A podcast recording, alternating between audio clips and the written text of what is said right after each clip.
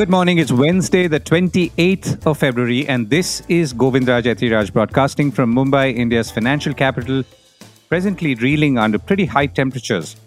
Our top stories and themes for the day the stock markets recover somewhat, but broadly await signals and economic data. India's financial regulators are increasingly wary of market risks. How company promoters were the largest sellers of their holdings in 2023. India's purchasing power is low. How much so is the question. Pharmaceutical multinationals are exiting the Indian market but stepping up bets on Indian talent.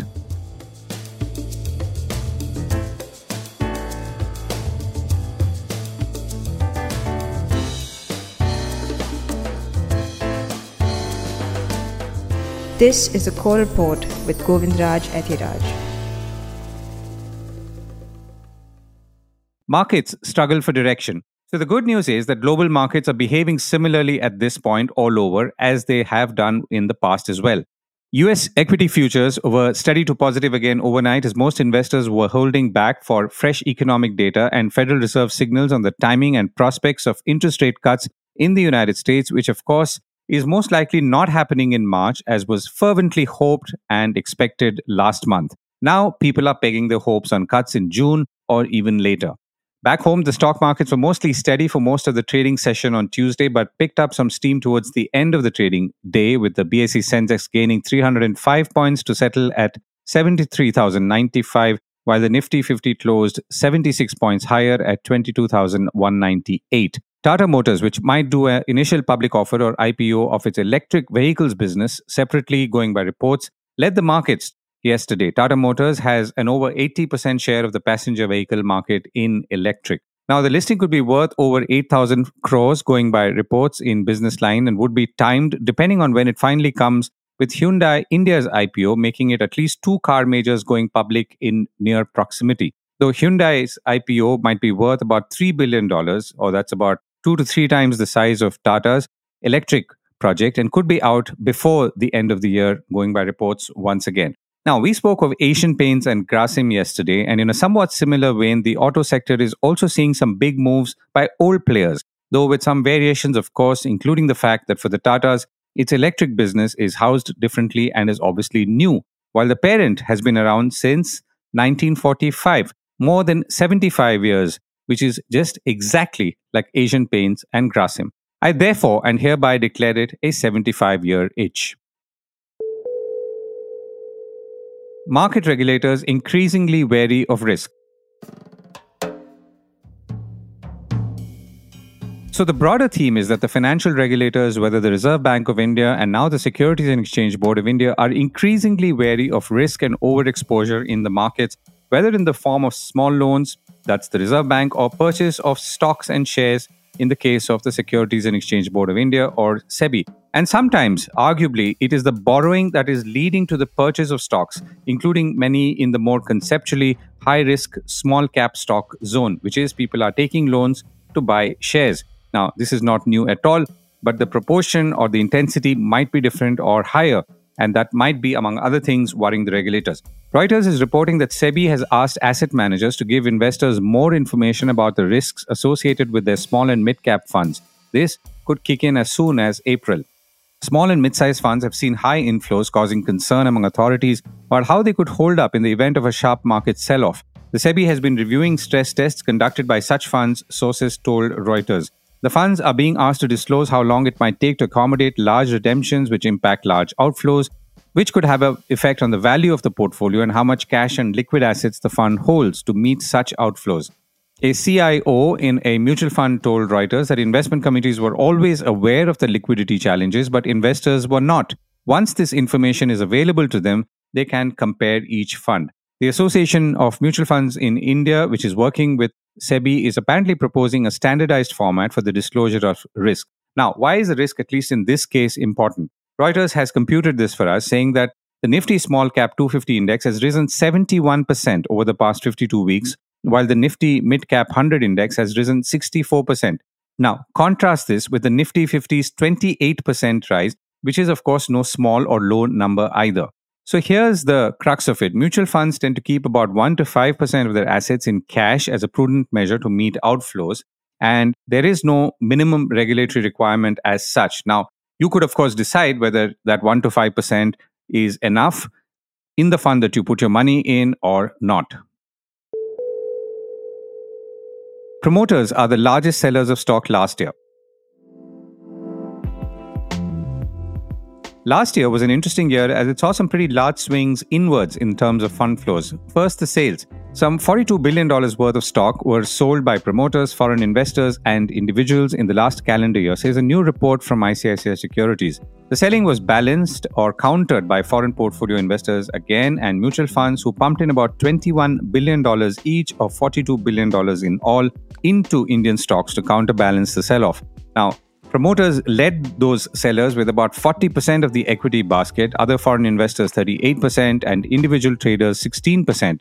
Insurance companies were at about 6%. Now, obviously, for every seller, there must be a buyer and vice versa. The only thing that's worth noting in some ways is that the proportion of promoters seems a little high. In itself, there's nothing unusual or wrong, and promoters are known to sell during peaks as they should particularly if they've held those shares for a long time, maybe several years or even decades. The wealth effect that it generates is obviously a good market economy indicator because it incentivizes entrepreneurship and good quality management based on performance. The only concern is when promoters sell too much or more than what the market feels comfortable with. And this is, of course, something that institutional investors track closely, as do investors who are quite, or rather, veterans in the market. The other interesting point from last year's data is that foreign institutional investor holding in India is now down to a decadal low of about 16.3%, a trend we had discussed and showcased once again via a ICICI Securities report a few months ago. This obviously means that FPIs, unlike the previous almost three decades, do not have the market moving capability anymore where their buying or selling would trigger all round and similar actions. So the balancing obviously has come in from domestic institutional investors and domestic investments. In 2024 so far, foreign portfolio investors have been net sellers of about $3.5 billion, while domestic investors have been buyers of about $5.6 billion of Indian stocks. Now, there are several areas where foreign portfolio investors are buying and selling, which is always useful to note and follow, even if you don't actually follow them. And this was seen through 2023, but somewhat changed in 2024. For example, they sold financials in 2023, and that was quite apparent in some of the stock price movements towards the end of last year, and have now flipped. So, which means that now they are buying those financials. Similarly, IT or information technology services is seeing more consistent buying. But the one sector that's seeing fairly consistent selling by foreign portfolio investors is fast moving consumer goods or consumer products. And we'll come to that momentarily. I reached out to ICICI Securities equity strategist Vinod Karki and I began by asking him what of these data points were the most significant or interesting to him last year, and which of them did he see a continuation of sorts this year? If you see last year, one thing that comes to our mind is that the narrative has been that FPIs have been sellers. But if you look at a calendar year 23, if you compare FPIs versus mutual funds, both have been net buyers Indian stocks of around 21 billion each. So that's a buying of almost 42 billion from the two largest institutions which participate in Indian equities. So that's point number one. But while these aggregate numbers are available for these institutions, we don't know who are the sellers on the other side of the trade because there's been a buying of 42 billion. So obviously someone sold 42 billion worth of stocks. So that was interesting for us when we used a sample of 1000 companies obviously we didn't have the entire aggregate data dissected into flows by these i mean the sellers but we tried to analyze that and it seems that the largest chunk of selling was from the promoters and the other foreign investors which are largely classified as fdis and others basically and Surprisingly, individuals into direct equities were sellers also, and a small marginal selling by insurance companies. So, promoters, you're saying is the largest category of sellers last year from your sample? Yes, the top 1,000 companies, yes. And would this be selling of shares held for a period of time or would it be, you know, IPO linked? for this thousand companies that we have considered, we have not looked at any IPO companies. We have just looked at companies which were existing, which had this for the last two calendar year period. But any follow-on issuances obviously would be captured. Any stake sale by any promoter would be captured. In fact, the reverse, where investors sell in a buyback, that would also be considered. So, all transactions with shareholders, including buyback, share issuances, will also be considered in this inflow outflow. Amount adds up to? So, see, the, the number which is sacrosanct that we know is at the aggregate level, that 21 billion each has been bought by FPI's mutual funds. These are implied flows, basically. These, we just take the shareholding data of companies at the start of the year, at the end of the year, the number of shares which move from one investor to another, and using average prices, we kind of get implied flows, basically. So the more important number is the composition of selling, basically, or buying. So the composition is very clear that the FPI's mutual funds were the largest buyers. The other ones I talked about were the largest sellers. What it also allows us to do, which is not possible to do when you get these aggregate flows numbers, is to see where the buying, selling within large, mid, small caps has happened, basically. That's only possible through this analysis, which also tells us that the buying by mutual funds and FPIs in mid and small actually exceeded their buying in large caps during CY23. That was another highlight of this data point. And would you have a sense how this could have been in 22? So I can't offhand remember all that. But if you remember in 22, 21, there was a huge interest rate uh, hike fear, basically. And that point in time, FPIs obviously were sellers in that period. Right. And promoters, do we have a sense? I mean, or is it sort of more logical that, you know, when markets reach peaks like this, a lot of promoters do cash out? Looks like from the data. And obviously, you know, you have to remember that if there is buying by a certain segment of investors, obviously there has to be selling on the other side, you know, then only there is buying basically. So at any point in time, there will be bid and ask depending on who is more optimistic and someone who feels that he can cash out. So if there is huge buying from institutions like mutual fund and FPI, obviously someone has to sell. So it's more of technical also at times. Right. No, but I think in this case, the question is about promoters. Not that it's a bad thing, but I mean, they're obviously not regular investors because they're people most likely have been with the company from the beginning and maybe unloaded large amounts or some amounts in 2023 because of the peaks in the market. That's true. That's true. It's possible that way that they see that they're getting good value out of uh, selling at this point in time. But obviously, you have to remember that these promoters shaves off a few percentage. I mean, if someone is holding 70%, if it goes to 68%, it, it doesn't tell you anything about the commitment towards the company, just that maybe he wants to cash out a bit, basically at higher prices. I guess the inference is that there has been a lot of wealth created in the hands of a few people, as opposed to, let's say, overall market gains resulting in appreciation of wealth and so on, isn't it? If the market prices are rising overall, I mean, especially in the broader markets, then obviously a wider set of investors are feeling wealthier. There's no doubt about that. If you remember, there was a time three, four years ago when we used to complain that uh, just a handful of stocks are moving the whole index and nothing, no participation in the broader markets. I think that has changed significantly. Now the participation is quite wider. So a lot of people would be feeling wealthy at this point in time. Now, the other interesting point is that foreign institutional investors, and this is a report that you put out earlier as well, have come down further in their holding in the Indian markets. One is what is the number and what is the significance of this number relative to everything else? So what happened? Why this selling off late in post in CY24 till date? You have to remember that there was early celebrations that uh, the interest rate cycle would start falling fast in US and other developed markets. But uh, the recent data suggests that the US economy, especially, is quite robust. And now the thinking is that the rates will be higher for longer. Obviously, they will moderate at some point in time, but they can remain higher for longer for some more time. So that I think has kind of been a little bit of surprise, which may have resulted in these outflows that we saw in Jan, Feb. I think that is one reason why the FPI holding fell a little more of Indian equities. But a bigger reason, in our view, is that lowest holding by any investor class is uh, from FPIs into small caps, basically. So they hold lesser of small caps in India compared to the other investors.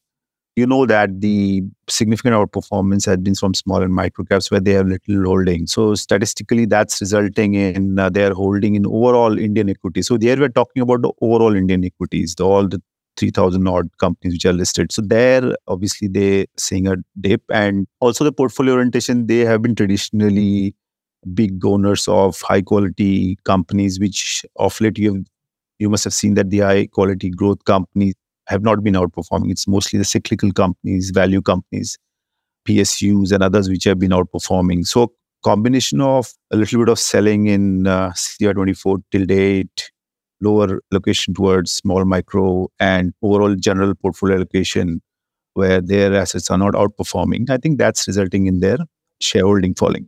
So, if you were to look at both foreign investors and domestic institutional investors, what are the sectors you would say broadly where selling, let's say, happened in 23 or started in 23, maybe towards the second half, and then continues into 24? For example, I think last financials, discretionary, fast moving consumer goods, these were the sectors where a lot of selling happened towards the end of 23 and to some extent has continued into 24 but that's over to you which sectors continue to see more inflow and which sectors continue to see more outflow?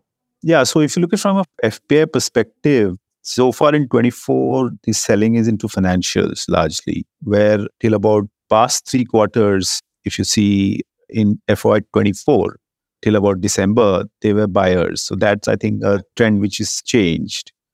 Discretionary consumption, again, there has been some se- selling this period, and past three quarters before that has been buying. So some of these sectors where it has flipped. But for example, FMCG, they continue to sell in this calendar year and the past two quarters also they were selling. IT, they continue to buy and they were buyers in the past two quarters before this. So there are times where there has been continuation of a trend and some trends are broken. Like telecom, they continue to buy, they were buyers. So these are some of the things where FPIs, VCs especially, for the mutual fund guys, I think banks, I think private banks, they've been continued to buy, were buyers earlier in the past two quarters also. So no major difference. Uh, in general, they've been buyers anyways. So, uh, you know, this is how we're seeing this trend. Right, Vinod, thank you so much for joining me. Thanks, Govind. India's purchasing power over the last decade One takeaway from the most recent monthly per capita expenditure estimates or household consumption expenditure survey of the Government of India released after more than a decade is the relatively low purchasing power of most Indians. Nearly four fifths of Indians in rural areas consume less than 4,500 rupees worth of goods and services per month or less than 54,000 rupees per year. The consumption of their urban counterparts is less than 7,700 rupees per month or 92,000 per year which means that while expenditure levels have gone up in the last decade or so, and sharply perhaps, the actual numbers are not that high or what you may have expected, at least intuitively. The survey, not surprisingly, has got several reactions of different kinds. It was released on Saturday evening or over the weekend, so people are still processing it, and there is a more comprehensive report coming from the government itself.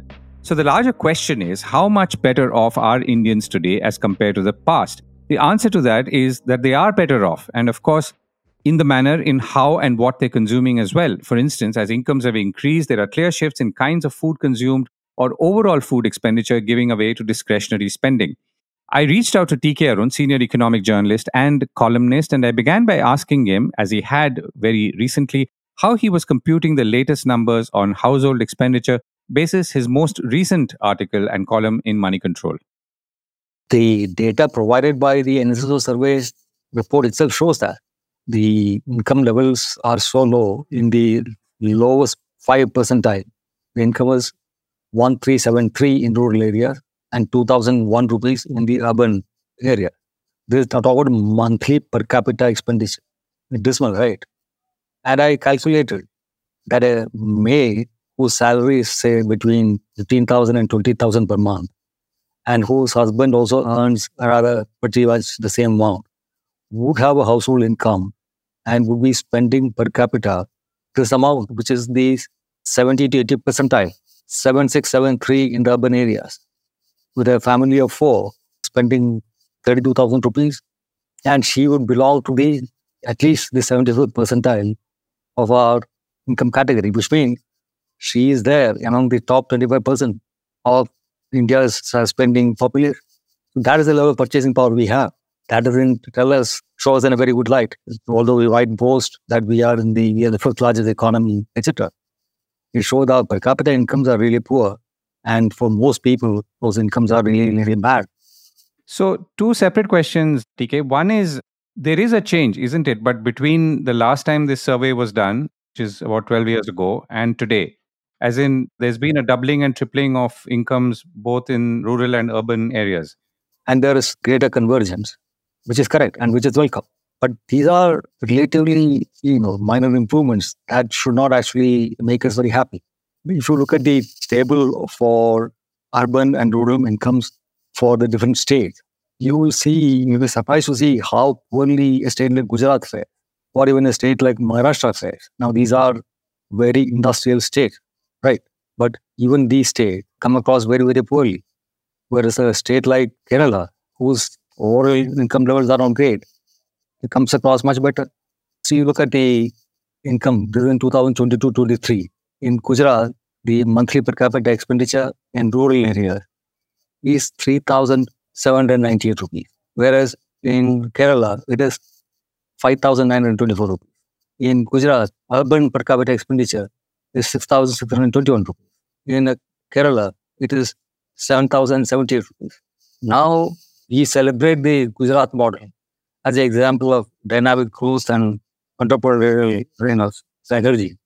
Whereas Kerala is condemned as a state that is anti-industry, which doesn't um, fiscally responsible and all that. But look at the welfare of state of the welfare of people. The major narrative of self-congratulation that we seem to go through right now. That needs to be re-examined. But this is relative, isn't it? I mean, Kerala today, if it's high, would have been high 10 years ago, or let's say, okay, let's put this survey aside. Would have anything have changed dramatically in the last few years for either state? I mean, I'm my question is really, wouldn't most of this be or have been linear? No. So Kerala used to be below the national average for quite some time, whereas now it has caught up in the surpassed the national average, despite being industrially adverse in terms of industrial relations and foreign direct investment and all that.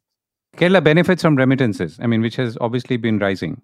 So remittances grew from people who are migrated to work outside, right? And they have been able to migrate because Kerala has invested in human capital by spending large amount proportions of the state budget on education and healthcare and nurtured human capital, which not finding uh, an avenue for deployment in the state itself has migrated outside and is sending money back home.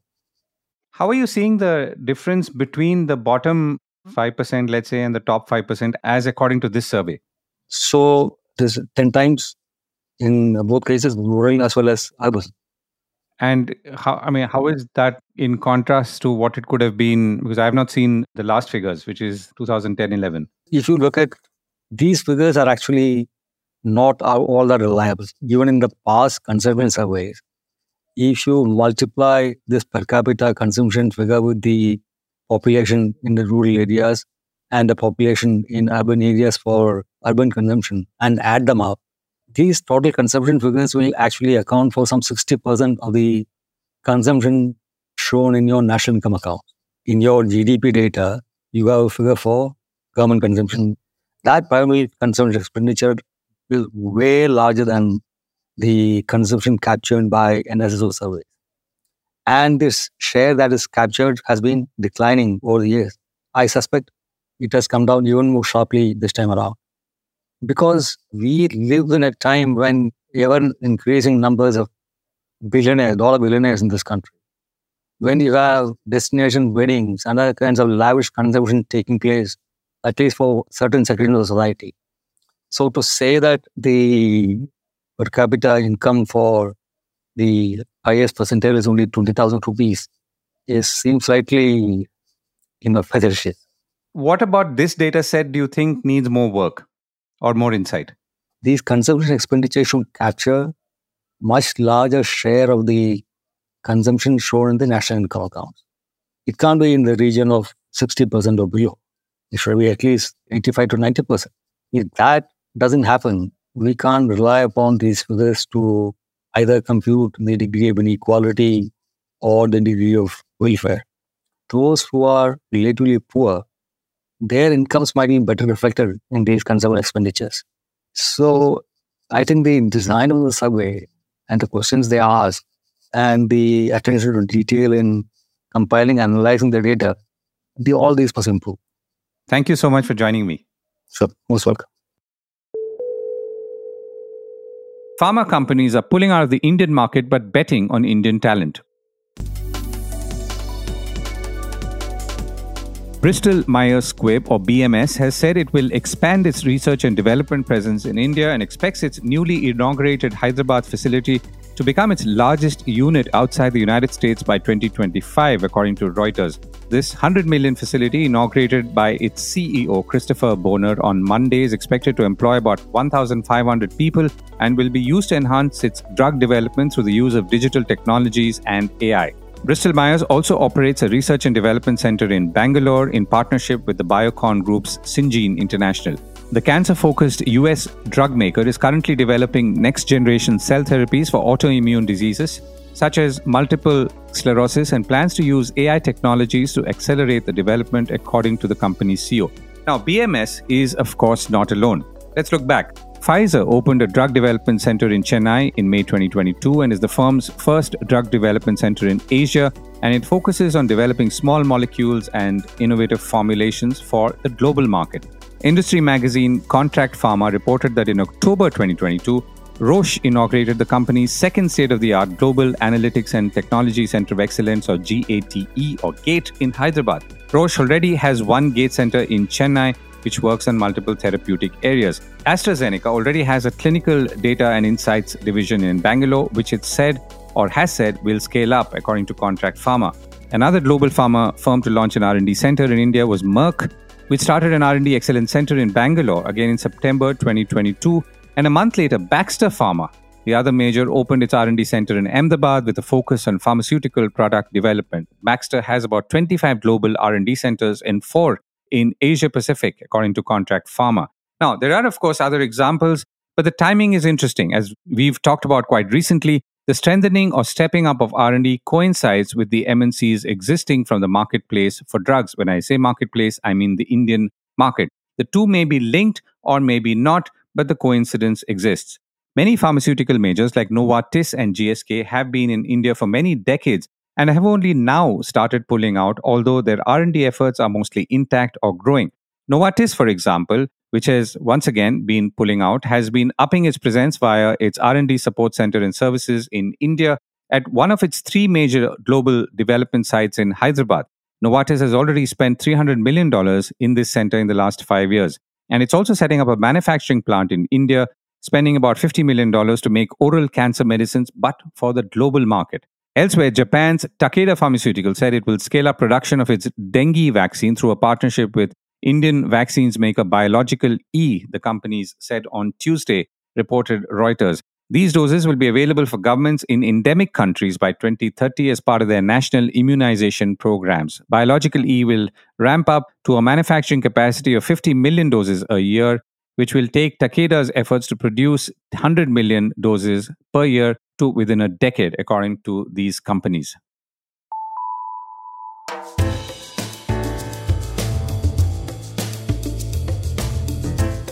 That was the core report with me, Govindraj Ethiraj.